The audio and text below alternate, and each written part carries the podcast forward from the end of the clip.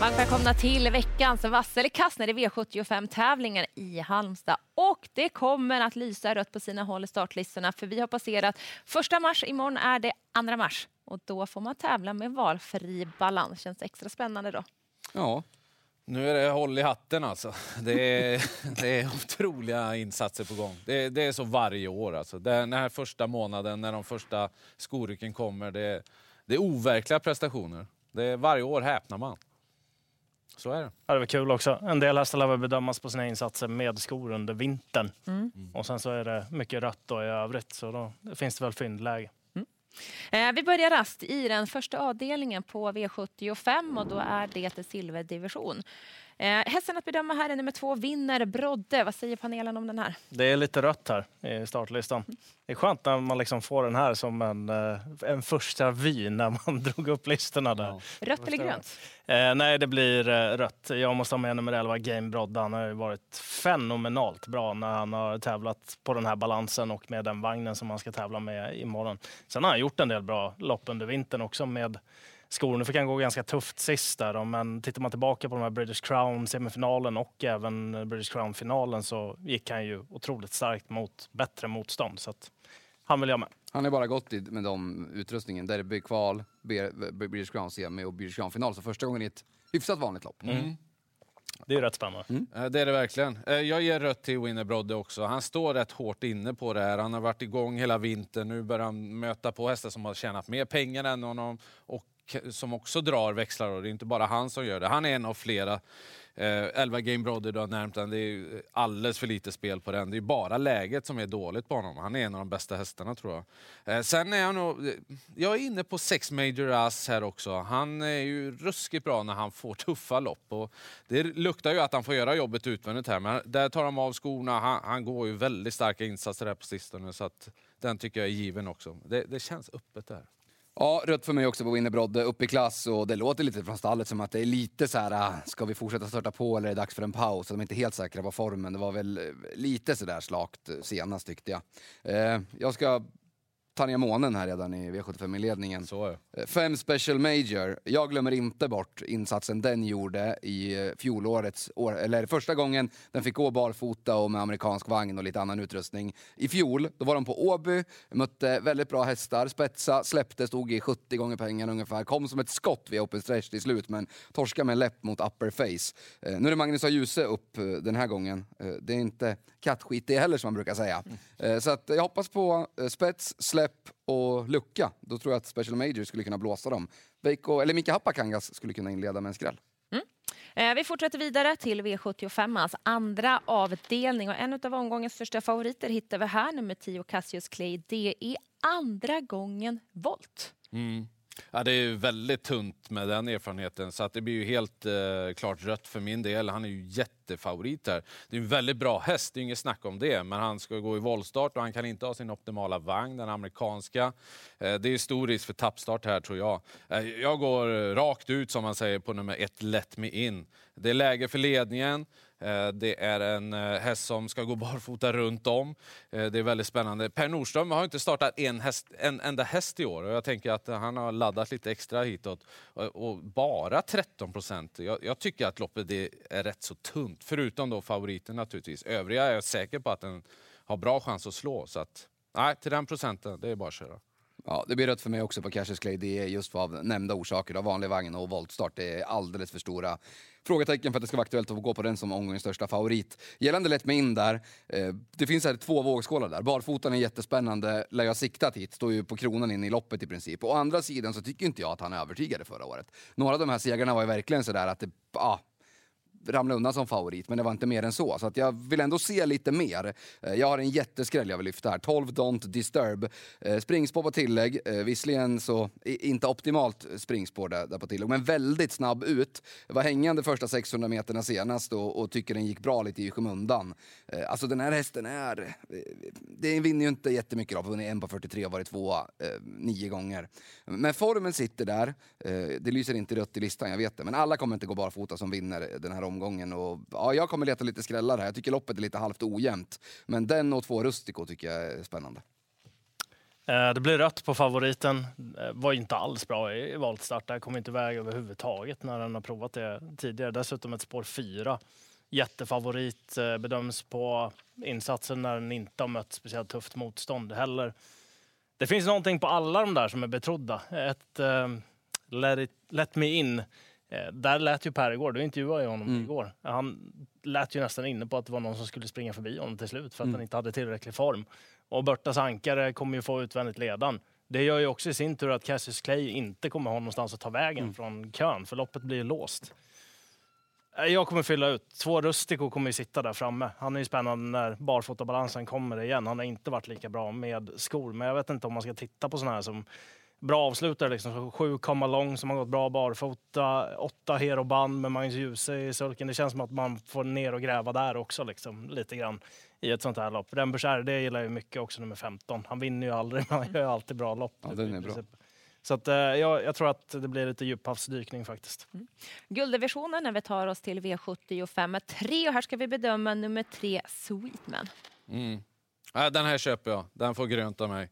Eh, han var ju kanonfin senast. Han älskar ju verkligen ledningen den här hästen. Och jag vet inte om jag har sett honom så fin som han var senast. Eh, nu är det läge för ledningen igen och då tror jag att de inte rår på honom i nuvarande form. Så det är en stark favorit i mina ögon. Han är under 50 procent, så han får grönt också för det är väl vettig chans till, till ledningen här. Men eh, jag kommer inte spika. Alltså dels då fem Eddie Bear som Eh, jag tycker han är bättre än de andra. Och han visade ju på Axevalla att han grejer och, och liksom göra det utvändigt också. Sådär. Eh, dessutom har ju Stefan Persson kört massor av de här hästarna som är med i det här loppet, så han kan ju dem faktiskt innan och utan till. Eh, det tror jag är en liten fördel.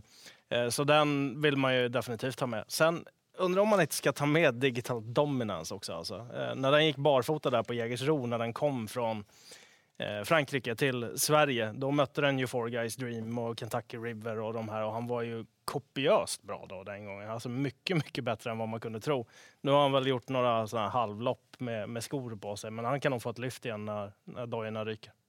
Ja, jag sätter ändå rött på Sweetman. Alltså, jag, köper, jag pratade med Lars E. Nilsson häromdagen. Han var verkligen uppåt och, och, pratade om att han har den här tokformen nu som han har ibland. Men, eh, han var jättefin senast, men jag menar, motståndet där var ju av helt annan kaliber än vad fallet är här. Då. Lite plus med utrustning och sådär. Men Heart of Steel nummer ett jag vet inte vad jag ska tycka och tänka där. Kan, kan ändå öppna för innerspåret och de ska ladda allt som går. Vilket åtminstone kommer göra att Magnus måste ladda allt som han kan i sin tur uppe i Sweetman. Och det kommer kosta lite. Eh, ska Stefan Persson vinna det här loppet då är jag inne på att han måste fram utvändigt ganska omgående och ändå köra i ett hyfsat tempo. Då kommer liksom, eh, Sweetman kommer aldrig få den här andningspausen. Jag tror att det är risk för det. Four Guys Dream i andra utvändigt och sen håller jag med om uh, Digital Dominance där som är rolig skräll också. Malmqvist var inne på bra barfota-effekt. Mm. Eh, vi kollar till en sammanfattning när vi har tagit oss eh, igenom tre stycken avdelningar. En vass favorit i nummer tre, Sweetman i avdelning tre. Diamantstoet avdelning fyra, nummer sju, Sia Lloyd. Ska vi börja med eh, Leon där? Eh, ja, det kan vi göra. Jag har faktiskt ingen riktigt ordentlig tanke om, om det här loppet. Alltså, alla hästarna 1, 4 och 7 vill ju köra om ledningen. Så att lite så här att alla skulle ha Cypress Point förra veckan och sen så är det ett gäng som överger den den här veckan. Så får man vecka, vecka start och dessutom så ryker ju skorna här med. Det är väl kanske den mest spännande hästen i fältet som Alltså hästar är väl lite grann som en aktie, de går ju upp och ner lite grann också. Nu är det många som hoppar av för att det var många som blev besvikna förra veckan. Jag tror inte man ska göra det, utan jag tror att man verkligen ska hålla kvar den här veckan. Mm. Ja, jag eh, håller med där i resonemanget kring Cypress Point. Hade velat ha lite mer från Malmqvist där. Han lät ändå lite sådär halvt eh, lågt. Eh, men det blir rött för mig på Sia Lloyd. Man ska tänka på att de här två segrarna i raden har tagits i den amerikanska sulken. Och den får inte Sia Lloyd ha den här gången. Eh, jag håller helt med Leon där att det är otroligt svårt att liksom komma fram till någonting här. Men så vi lyfta två stycken hästar då. Dels 13 LaFerrari Demange. Jag vet att det inte är läge att stå tillägg nu, men den var 60 procent på V86 senast. Det är samma får, grej som ja, med Cypress Point. Nu får vi den under 10 procent. var ju jättebra gången innan. Eh, så den känns spännande. Och så två Lucia di Quattro kanske skulle kunna vara en pangskräll. Barfota runt om för första gången, står perfekt inne i loppet och avslutade starkt bakom V75-vinnaren Sabani senast. Ehm, ja, den skulle kunna fälla många V75-spelare. Mm.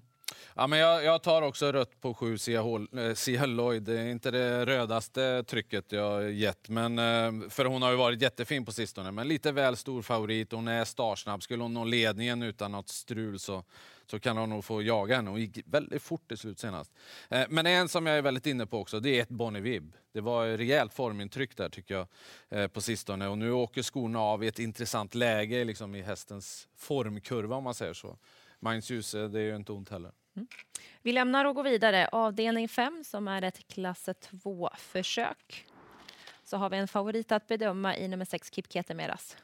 Ja, nej, Kip, Kip, Kip Keter med Russ blir röd för min del också. Jag tror att eh, chansen att komma till ledningen där hästen presterar bäst är ju väldigt begränsad. Det är bara medelsnabb ut. Det var ett fint intryck i comebacken senast, absolut. Men eh, vet inte riktigt hur det ska gå till om man säger så. Det här loppet kan ju inte ta någon annan skrud än att åtta katon bara skickas iväg och den rusar ju bara där fram i ledningen. Eh, jag, jag tycker jag har en jättespännande häst här i fem Patricia Bo. Jättesnabb iväg. Eh, förhoppningsvis sticker, eller jag tror att Kenneke sticker till ledningen. Sen vill han köra där, men han kommer också inse att jag kan inte svara Katon, utan får ta den ryggen. Eh, förhoppningsvis kutar den på lite, kan vara på lite halvdistans från den någonstans och sen eh, styra på i, i tid. Den var ju massor kvar när galoppen kom senast. Ingen norsken var inte dragen. Så att Patricia Bo jättespännande och så nio Vancouver High. De två tror jag man kommer ganska långt på det här loppet. Eventuellt 12 Killeby barfota också. Det är mina tre streck i loppet. Mm. Nej, jag har ingen superkänsla för sex Keter Miraz. Eh, Jag, jag tror betydligt mer på nio Vancouver High. Jag tyckte den var riktigt bra senast. Fick ju gå tufft där och, och var nära att vinna ändå.